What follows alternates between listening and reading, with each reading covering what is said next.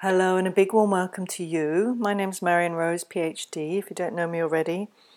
And in this podcast, I want to talk a little bit about separation anxiety. Now, you may know my background is in developmental psychology and psychotherapy. And I remember back in the day that we used to talk about separation anxiety as a really particular thing. And I think nowadays it's used much more widely and and by parents. It used to be more of a psychological term. And it used to be really referring to a particular stage of development, which was usually around about from five or six months to around about eighteen months, with obviously differences for different children, and really uh, seen as a natural stage of development where uh, babies and toddlers really um, prefer to be with familiar people with whom they're attached, particularly securely attached, and that they will cling and protest if um, being uh, taken to care for by people that they're unfamiliar with. So that was a particular thing. But I want to talk more about this wider perspective because Uh, I really want to give a context to um, to look at all the different things that might be happening. So if you have um, a child, particularly if they're older than that, and they have feelings showing up around either being separated for you, from you with unfamiliar people or with familiar people, to so that you have s- some of the theory so that you can inquire into what might be going on for your child and what you can most do to help them and yourself.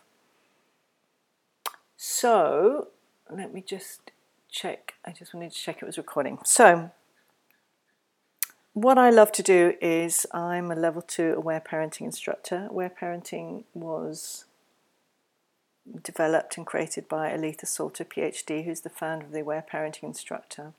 And one of the models she uses to look at the causes of behaviours is to look at three different reasons. I'm taking this out, a bit out of context, but I find it a really helpful model to actually use here.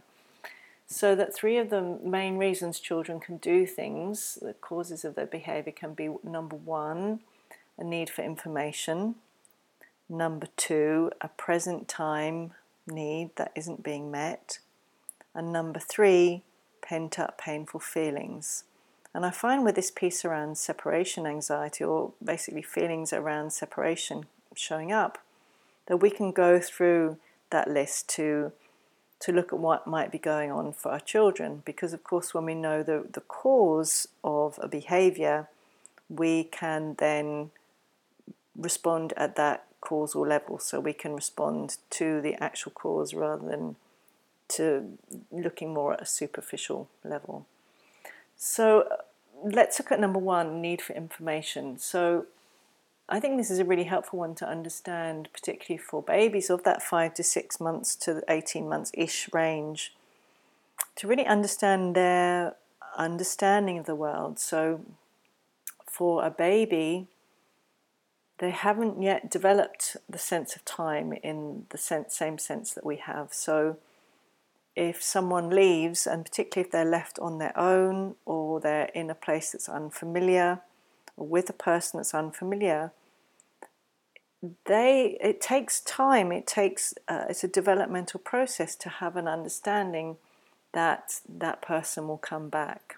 So they don't experience time in the same way as us, which is why for a baby being left alone, for example, or being left alone to cry, can seem like eternity, because they don't experience time in the same way as we do. We don't. They don't. In terms of the information, they don't have that understanding, that information that things or people that go away come back again, and they don't have the same sense of time as us. So this used to be called object constancy, which is one of the reasons why games like peekaboo, that babies will laugh, because they're really learning that if something or someone, uh, if you if they can't see them, that that person still exists. So if we put our hands or we hide behind something and we come and we peekaboo out again, if if we do that in a quick amount of time, then the, the baby can laugh. They're releasing a little bit of fear around that um, separation in a way that's healthy. But if we hide for too long, you may find that they start to cry, because they are still learning object constancy. It used to be called object constancy. It really means people constancy as well. It means to know, um, you know, to really understand these these cognitive, these um, this information really. So that's one of the reasons why um, separation anxiety exists. And if you think about that for older children as well, it's one of the really important pieces that if we are going to be going away and we're leaving them with someone else, that they have information about that. Uh, so for an older child, that we are coming back, that the person that they're with, you know, that we give them information about that. And of course, even for a, a child who is still quite young, they still don't have the same sense of time. So for them, if we say half an hour or three hours or whatever it is, they still don't have that cognitive sense. That takes time really to understand that. And I think that can be really helpful. I find that the more we put ourselves into our baby's or child's shoes and actually understand what they're experiencing, the more we can respond to them in ways that are going to be um, helpful, compassionate, and are going to be really help both of us. So that the, that's the first piece, need for information. So let's look at the second piece, which is um, is needs in the here and now. So part of that, again, that's the, the separation anxiety that will naturally show up between that five to six to roughly eighteen months age, is a need for familiarity, a need for safety, a need for connection, a need to be understood.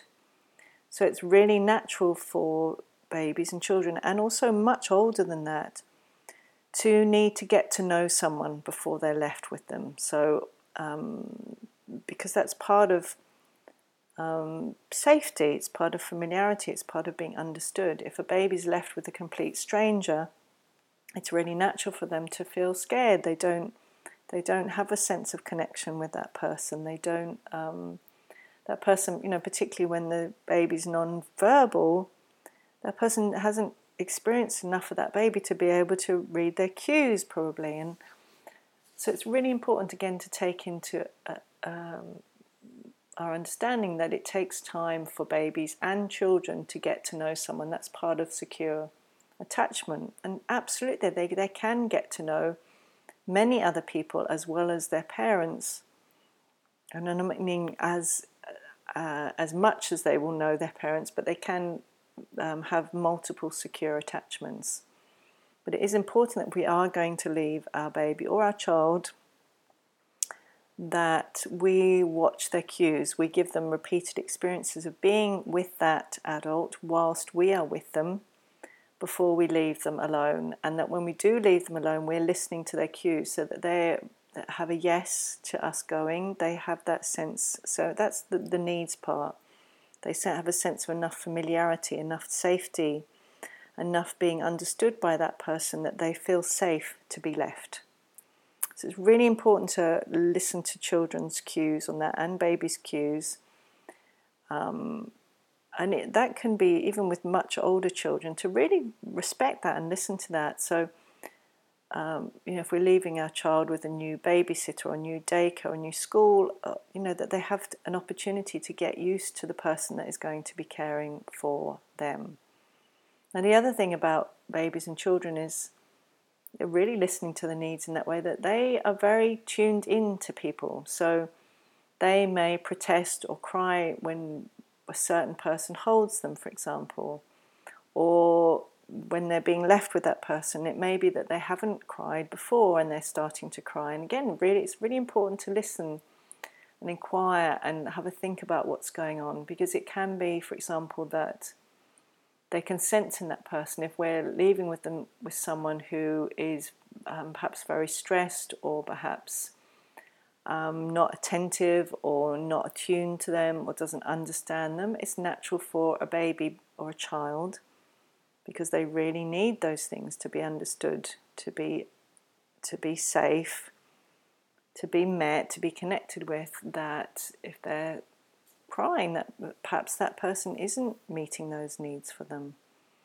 And it could be, if it's with a daycare or a babysitter, it may even be something that's happened there in the past that wasn't so enjoyable. And it may not be about the person. It may be that there was a, a dog that barked there, or there was some loud music that was scary, or um, another child pushed them over. So some of the, you know, it could also be that that's happened. So again, it's really important for us to go through and listen, to really take seriously our child's protests and our child's feelings, and listen and understand really what's going on and why, so that we can make sure that they have the information, that their needs are met. And then there's this third piece. So the third piece can be that, and this can be particularly the case, say if a baby or child is securely attached with mum and dad, but whenever they're with dad, they start to cry. Or, you know, some other person, whenever they're with that person, they cry a lot. Now, what can be going on in these cases is that, um, and this, this is so common, uh, is that as mums, we will generally tend to um, veer on the side of thinking if our baby or child's upset that there's an unmet need, and we'll do whatever we can to meet that need. But sometimes they have feelings to express, and a lot of the time they have feelings to express. And that can mean that it's actually much harder for them to express the, those feelings with us, because we've inadvertently um, stopped those feelings from being expressed. And this can often happen between mums and dads, and then and it can lead to, to big challenges, because it may it may seem that actually the baby is not feeling safe with the dad, or isn't um, the dad isn't meeting their needs. But quite often it can be that actually the baby is, or the child is, freer to express some of those feelings with dad rather than with mum. So that's another really important thing to to bear in mind. It can also be, because the way the psyche works is that if we're in a situation that reminds us in some way of the past, and we haven't had a chance to express the feelings about that and heal from that, that those feelings will come up in the present, as if it's about the present. So if a baby or a child has experienced separation that was challenging, so for example if they were separated after birth, this can be particularly if, um, but this can be even if it's straight after birth for half an hour, but it particularly if a baby's had a longer separation than that, maybe for a day or two, maybe they're under lights, maybe they're in a uh, incubator or humidity crib. So the longer that is, the more they will have feelings that they didn't probably didn't get to express around that. Feelings confusion, of confusion or fear, loss, sadness, um, all kinds of big feelings. And what can happen is then, when they have separation experiences later in their life, that can be around babysitters or daycare or kinder, kindergarten, playgroup, whatever country you're in, what you call it, whatever you call it, or school, that they can have really big, big feelings showing up then. So again, it's really important for us to tease out and untangle what is going on here. Do they go through that list? Do they have information? Do they understand what's happening? If so, and there's still feelings, then we look at the next one. Are their needs being met here? Have they had opportunity to get to know this person? Is this person available and attentive and emotionally safe?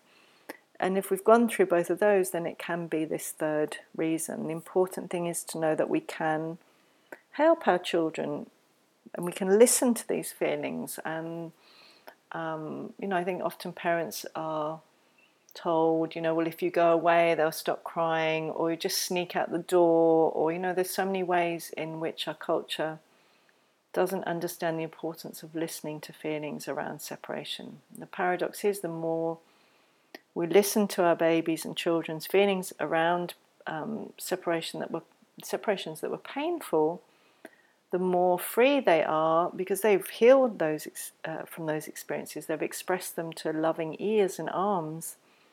They actually have um, more freedom to then separate, to go and have new experiences when they have those other two pieces, the information and the needs, met.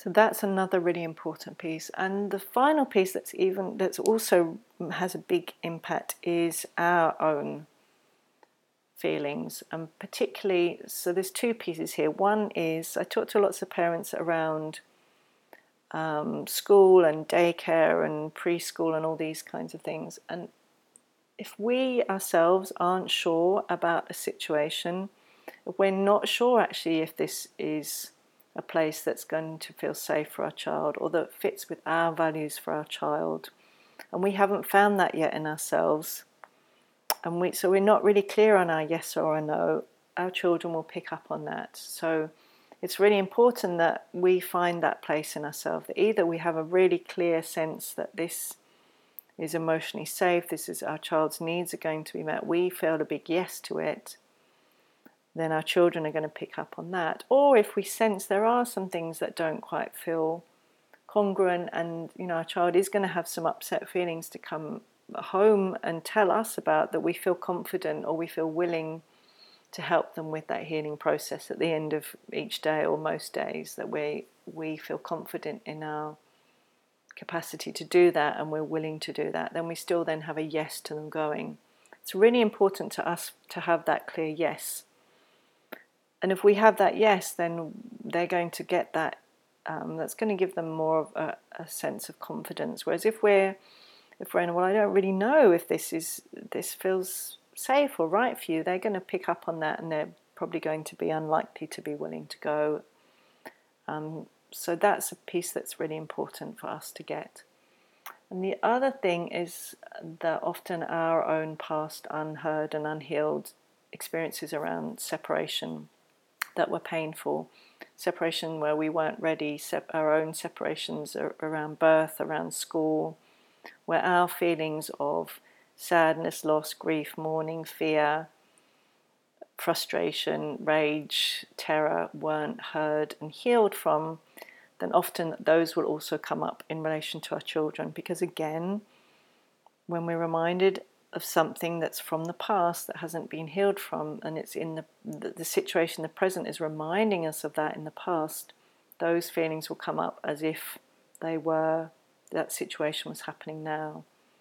And again, our children will feel those. So often we, um, you know, they'll pick up on our fears around that, that, them separating from us.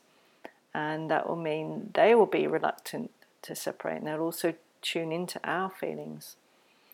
So I'm sending lots of compassion if that's happening. I really want to let you know that can be an ongoing process. You know, from so- someone, myself, who's had, had really big early separations, I can really see how that has really impacted my children, and you know, there's still ways that I'm helping with them with that. So I think it's really important to be compassionate with ourselves with this. I have a, a psychospiritual perspective, and I see that we have repeated opportunities to heal from our hurts, um, so that we're less likely to pass them on to our children. And we will pass some of our hurts on, even if we're doing lots of inner work around that. So it's really just an ongoing invitation to see where am I, where are my past separation hurts still affecting how I am with my child. And they're, you know, really the paradox about parenting is our children come into the world, and our job really is to help them to individuate and separate out from us so that they can be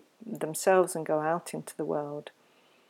And the more healing we can do around our own challenging places that we experienced around that in our own infancy, childhood, teenage years, the more free they are to, to go on their journey. And that they, you know, they all will carry aspects uh, of ours that we haven't yet healed from. Maybe around separation, it may be around other things.